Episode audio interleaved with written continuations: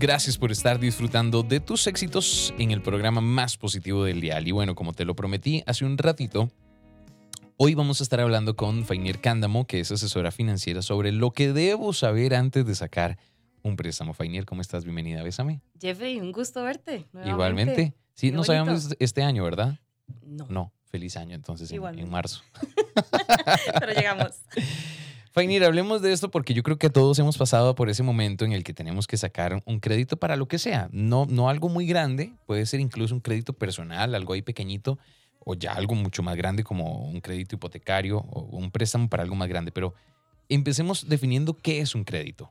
Bueno, primero que todo, siempre es importante cuando estamos hablando de un crédito o de un préstamo, que estamos hablando de entidades formales. Entidades serias, sean bancos o cooperativas. Porque, por ejemplo, préstamos de dinero, y sabemos que están las garroteras, ¿verdad? Y otras entidades que no son tan responsables y que no nos hacen tanto bien en nuestras economías. Entonces vamos a partir de la idea de las entidades financieras. Mira, algo muy importante es que las entidades financieras tienen diversos productos y hay una diferencia, o por lo menos tres diferencias fundamentales entre un crédito y un préstamo. Ah, ok. ¿Vos sabes cuál es la diferencia? Ni idea. Bueno, vamos a ver, los créditos son, o líneas de crédito, porque así también se llaman, son las más comunes. Por ejemplo, cuando estamos hablando de una tarjeta de crédito. ¿Ok? El préstamo, por el contrario, es cuando a vos te dan el dinero completo. Entonces vos decís, ya habías calculado, ocupás 5 millones para un crédito de apalancamiento. A vos el banco llega y te da completamente todo ese dinero y a partir de ahí te va a cobrar intereses, ¿verdad? Hay un montón de cosillas y vas a ir pagando, digamos, la cuota mensual por un periodo de tiempo determinado. Ese es el préstamo. Ese es el préstamo, exactamente. Yo sé cuánto es el- el- lo que ocupo. Y tome todo. Ok, ok. Ok, estos llevan costos, que esto ahora lo vamos a hablar, ¿verdad? Gastos de formalización, gastos administrativos, seguros, etcétera, que eso es muy importante que la gente lo sepa. El crédito, por el contrario, es una cantidad disponible de dinero que tenés. Por ejemplo, en la tarjeta de crédito. Yo te digo, mira, Jeffrey, vas a sacar una tarjeta de crédito con un límite de un millón de colones. Vos tenés esa plata ahí. Vos decidís si en ese mes la gastas toda o no. Ok, ¿Me Yo puedo agarrar una boronita de ese millón o puedo, agarrar mil colones a como puedo agarrar 900 mil. Ahora, cuestión importante. Tanto el crédito como el préstamo siempre se reflejan dentro del SIC, que muchas personas no saben qué es el SIC, que eso es básicamente tu expediente financiero, ¿verdad? El Centro de. Información Crediticia. Entonces, si el límite de tu tarjeta máximo es de un millón de colones, habrás gastado o no hayas gastado ese dinero, igual se refleja como un millón que ya se toma en cuenta por si quieres sacar otro crédito. O sea, ya hay un milloncito, digamos, menos, aunque vos no hayas gastado absolutamente nada. O sea, por ejemplo, si yo ahorita tengo una tarjeta de crédito y no la he usado, pero tiene un, no sé, un tope de 5 Ya mil la- dólares, la. aparezco con un crédito de 5 mil dólares. Entonces, si vos, por ejemplo, no tenés mucho uso de la tarjeta, lo tenés específico para algunas cosillas y querés más adelante sacar otro préstamo, toma en eso en cuenta, porque te van a tomar ¿verdad? Ese, ese monto. Ahora, cositas importantes que tenemos que saber que se diferencian. Hay tres puntos que diferencian un crédito de un préstamo y son el acceso, el pago de los intereses y el plazo. El acceso, mientras que en un préstamo se accede a todo el dinero, como te dije, solicitado, en el crédito vos tenés esa posibilidad de gastarlo, pero no necesariamente tenés que gastarlo. Ujú. ¿ok? Ahora, en el pago de intereses, en un préstamo se pagan intereses, por ejemplo, por todo el capital. Vos pediste 5 millones de colones, vamos a pagar intereses por todo ese total.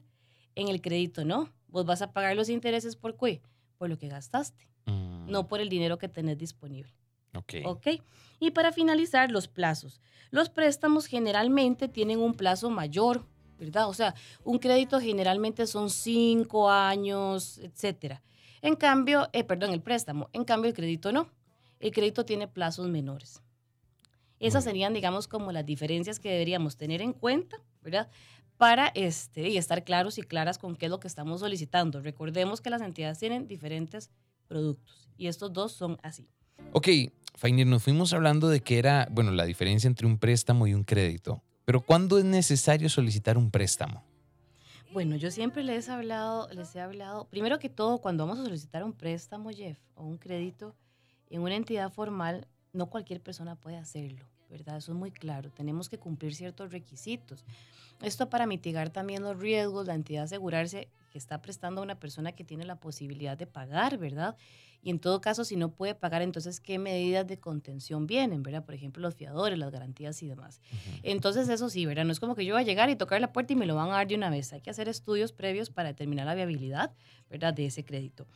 Ahora, ¿cuánto es necesario solicitar uno? Siempre hemos hablado que lo primero que deberíamos hacer es ahorrar, ¿verdad? Entonces, entre más ahorramos son menos pagos en intereses, menos años, ¿verdad? Menos, menos este, dinero, digamos, que estaríamos pagándole a la entidad por prestarnos, porque nadie nos va a prestar, a menos que sea un familiar o alguien muy cercano, ¿verdad? si no nos cobra. así es la lógica de estas entidades. Entonces, bueno, los préstamos, por ejemplo, son más útiles cuando vamos a realizar una compra importante o se necesita ya una cantidad de dinero específica que ya hemos calculado. Ahora, ojo con esto. A veces yo digo, bueno, yo necesito 5 millones de colones para, por ejemplo, el, ejemplo que te puse ahora, el apalancamiento. Ok, necesito los 5 millones, pero resulta que no son solo los 5 millones a vos te van a preguntar en la entidad, ¿usted necesita los 5 millones completos? Porque acuérdese que además de eso el banco te va a cobrar por gastos, costos de formalización, gastos administrativos y otra serie de gastos que la entidad incurre para brindarte el servicio. Entonces puede ser que ese préstamo no salga por 5 millones, sino por 5 millones 300 y resto de mil. Eso es todo lo que la entidad, digamos, esos 300 y resto es lo que te cobra por haberte brindado el servicio y todos los gastos que trae consigo el solicitar y darte ese crédito, ¿verdad? Entonces eso lo tenemos que tener también bastante claro, hacer esas estimaciones previas y siempre contar con ese ahorro. Ahora, si no tenemos el ahorro, bueno, ¿cuánto es lo máximo que yo puedo pagar sin comprometer mis necesidades básicas y los gastos que ya yo tengo? Hemos hablado muchísimo que, digamos, el tema del endeudamiento saludable es cuando estamos hablando de un 30% de endeudamiento. Incluso últimamente podríamos hablar de un 40, 45, poniéndole mucho si tenemos algún tipo de garantía que respalde, que eso, por ejemplo, son los créditos hipotecarios, que siempre te van a pedir una garantía fuerte. Entonces, el nivel de estrés, digamos, de ese endeudamiento puede ser un poquito más alto del 30%. Pero que no te afecte, si no tenés eso, que no te afecte el 30%. Entonces, para eso, Jeff, yo siempre recomiendo que antes hagamos un presupuesto, porque el presupuesto también determina, por ejemplo, si es un crédito de carro, que ahora estaba la Expo Móvil y todo esto, entonces yo podría decir, bueno, ¿cuál es lo máximo en cuota que yo puedo pagar ya saliendo de todos mis gastos fijos y todo sin comprometerme? Porque entonces ahí también vas a elegir qué tipo de carro, si es el carro que necesitas, el carro que necesitas pero con ciertos gustos o el carro con el que siempre has soñado. Qué duro cuando uno se enfrenta a esa situación, sí, uno, ¿qué hago? ¿El carro de mis sueños o el carro que puedo pagar? Y es que justo como lo decís, ahí toca a uno ponerse a decidir si me espero un poquitito de ahorro, si mejor le doy de una vez el chonetazo con un crédito o qué hacemos. Ahora, condiciones importantes eh, generalmente para evitar esto, mitigar un poco lo que es el riesgo cambiario, ¿verdad? Que ahora está mucho el tema que el dólar sube, baja, sube, baja. Este, siempre se recomienda que si las personas tienen un crédito en colones, pues lo saquen en colones y si lo tienen en, salario, digamos en dólares, en dólares. Ahora, usted podría sacar uno en dólares si usted tiene una meta en que usted va a sacar eso rápido, aunque gane en colones y usted dice, no, esto estaba un año, año y medio, dos años, a mí me va a entrar cierto dinero o tengo tanta plata, entonces yo lo pago porque sabemos que los intereses son más bajos. Pero ahí es correr ese riesgo, ¿verdad? Entonces, como para mitigar un poquito, siempre como la medida más básica y tradicional es esta que te estoy comentando. Y también analizar mucho el contexto. La gente a veces dice, bueno, ¿cómo voy a hacer si no sé? Lea.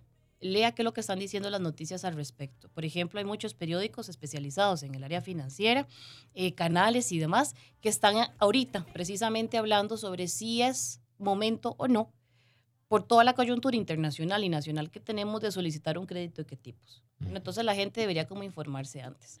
Fainir, ¿qué debemos tomar eh, en cuenta a la hora de sacar un crédito?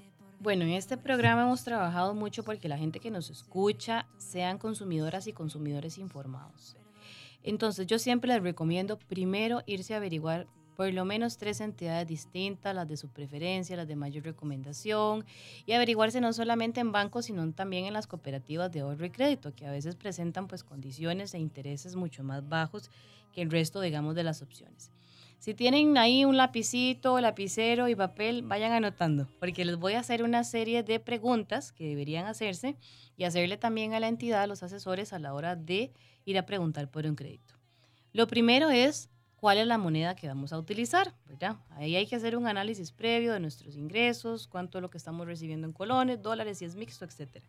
Habiendo también leído un poquito este, el contexto como estamos y siguiendo las recomendaciones de las personas, digamos, profesionales en el área. Luego, ¿cuánto dinero vamos a pedir en total? Tomando en cuenta entonces costos de formalización, las comisiones, los gastos administrativos. Para entender que no solo lo que ocupamos, sino lo que la entidad nos va a cobrar, ¿verdad? De más. Y eso también se ve reflejado en el capital y en los intereses. Luego, el plazo. A veces extendemos mucho el plazo, 13 años, por ejemplo, ¿verdad? Casada con la entidad, pero nuestros intereses son, la cuota es mucho más pequeña. Entre más cortito sea el tiempo, la cuota y los intereses pueden ser un poco más altos, ¿ok? Preguntarnos también cuál es el número total de cuotas que vamos a pagar, ¿verdad? Todos esos datos que son súper importantes. Este, si la tasa es fija o variable, sobre todo en créditos que son a largos periodos, ¿verdad? Como los hipotecarios y demás.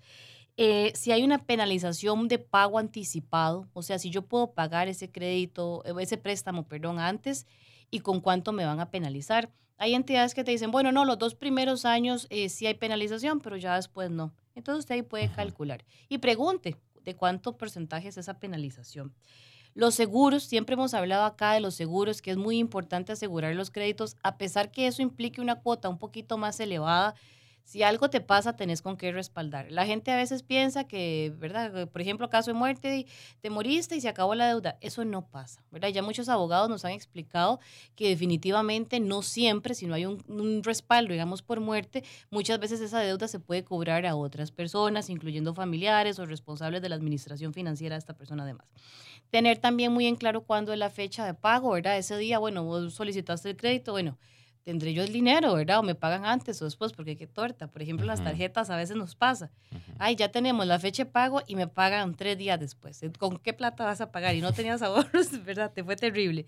Y también las facilidades de pago. Si los puntos de pago que tienes son solamente físicos o si también se pueden pagar, digamos, en línea, porque a veces no tienes el tiempo. Cosas importantes, si haces pagos, trata de hacerlo uno o dos días antes, por ejemplo, en los créditos con las tarjetas, porque no sabemos si el sistema va a fallar o demás y se te fue, no pagaste ese día, no llegó la transferencia y al día siguiente ya te empiezan a cobrar los moratorios y los de no pago. Lo que debo saber antes de sacar un préstamo hoy con la asesora financiera Fainier Cándamo. Fainier, ¿y qué pasa si quiero cancelar mi crédito antes de tiempo, mi préstamo? Bueno, muy bien. Permítame felicitarle. Primero hay que preguntarle, ¿verdad?, a la institución sobre la posibilidad, si se puede hacer y si hay penalización cuánto tiempo, ¿verdad? Si son dos años o si es para siempre. Todas las instituciones funcionan de manera distinta, aunque últimamente se está haciendo un esfuerzo por estandarizar estas condiciones. También por un tema de competencia, ¿verdad? Y de ser más atractivos. Eh, quiero ser muy enfática en esto. Cuando usted va a hacer un abono extraordinario, o sea, extraordinario es más de lo que usted ordinariamente debería pagar, sea muy enfático o enfática con la entidad que ese monto va direccionado a qué? Al capital y no al pago de los intereses. Pida un comprobante donde usted pueda ver que efectivamente le dio un golpecito a ese capital, que es el monto total que usted debe, o lo busca también, ¿verdad? En línea, pero siempre digamos que quede un registro que fue directamente al capital. Y otra cosita también importante es cuando vos terminas de pagar ese préstamo, eh, sí, ese préstamo básicamente, pedite lo que se llama esta figura, Carta de descargo. La carta de descargo es banco tal y mi persona nos divorciamos de este matrimonio. okay. Ya nos devolvimos los peluches y no nos debemos nada. Muchas gracias por el tiempo compartido. y por yo quiero, yo quiero divorciarme. por haberme dado una manita, ¿verdad? Básicamente eso. Entonces metámonos en la cabeza, carta de descargo y con eso ya, ¿verdad? Ahora, otra cosilla importante que vos podrías hacer pediste la carta de descargo y para curarte en salud, espérate un mes y medio, dos meses y vas a cualquier entidad y solicitas tu SIC, que es el Centro de Información Crediticia, lo hablamos al inicio. Ahí tiene que salirte que ya debes cero colones. El SIC, si vos tenés firma digital, en la página de la SUGEF también vos lo puedes bajar. Oiga, el SIC es una información que solamente con su autorización una entidad puede acceder a ella. Ahí viene tu récord crediticio, viene cuál es tu comportamiento histórico de pago y qué tan riesgoso sos o no de que te presten o no te presten un dinero. Ya tengo la curiosidad. Ajá, eso viene por categoría. Todas las personas deberíamos, ¿verdad? En algún momento de la vida, ya cuando somos mayores de 18 años, ya estamos registrados, tengamos o no tengamos este, alguna obligación o compromiso financiero. Y tenemos varias, varias consultas. Por acá tenemos una que nos hace Esteban. Hola, muy buenas. Una pregunta. Eh, si hay un préstamo a nombre de una persona, llámese un préstamo hipoteca- hipotecario, este, préstamo personal o, o- o- prendario de un vehículo, y esa persona le llega a, a- a fallecer, por darle un ejemplo, ¿qué pasa con ese, con ese crédito? ¿Qué pasa con, con- con esa o con el préstamo o con la prenda. ¿Qué pasa en ese sentido? Eh, ¿Caduca? El, el banco re- recoge el bien o cómo funciona? Gracias. Saludos. Listo. Bueno, en este caso estamos hablando entonces que la persona deudora fallece. Hay un mito, ¿verdad? Este, que decía como que ya si mu- ¿cómo era? Muerto el Muerte. perro, muerta la rabia. Exacto, algo así, o muerte al hoyo, muerta la deuda, una, estoy peor que el chapulín colorado, sí, Dios sí, sí, mío. sí. Pero bueno, gente, como regla general, ¿verdad? Cuando una persona muere, esto no quiere decir que la deuda desaparece.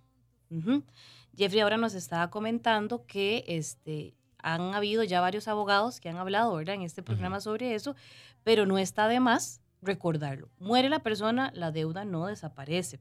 Estas deudas se, trans- se traspasan a la herencia, ¿verdad? Que eventualmente pudo haber tenido esa persona, o sucesión del fallecido, y se pagan con ese dinero.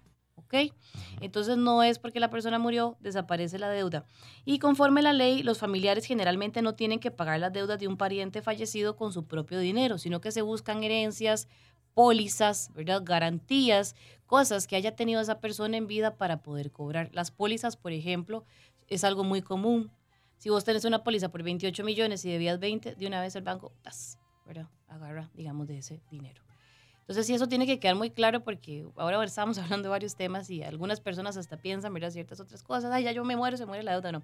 Por eso es importante, Jeff, que en los seguros tomemos en cuenta el tema de muerte. Muerte, incapacidad, invalidez, etcétera, eh, desempleo, eh, pérdida del bien inmueble, incendio, robo, etcétera. Cubrirnos con todo.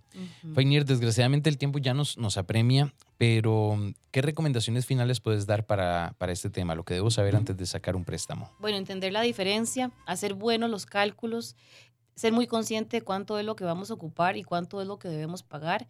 Eh, yo siempre recomiendo hacer tal vez una combinación entre ciertos ahorros y el préstamo. Recordemos que entre menos platita pidamos, ¿verdad? Menos pago en intereses, este, menos tiempo, ¿verdad? Menos dinero que estamos pues dando a, ese proceso y sobre todo esto de calcular los niveles de endeudamiento, ¿verdad? Que ojalá esto no nos afecte tanto las finanzas como para no poder satisfacer nuestras necesidades básicas y ante todo, siempre cuando a nosotros nos ingresa platita. La deuda es un gasto fijo. No es que yo voy a pagar todo y hacer loco y lo que me queda pago la deuda. De esos gastos fijos ya, dentro de los gastos hay que meter el pago de esa deuda. Muchas gracias, Fainier. Hoy conversamos con Fainier Cándamo, asesora financiera, sobre lo que debo saber antes de sacar un préstamo. ¿Cómo se pueden poner en contacto con vos? Bueno, me pueden contactar al WhatsApp 8486-5598. Doy asesorías financieras, pero también capacitaciones y otras cositas que necesiten. no todas. Y este, en el Instagram o en Facebook, Finanzas con FAI, F-A-I. Muchas gracias, Fainier. por A vos. Jeff, un gustazo. Estés muy bien.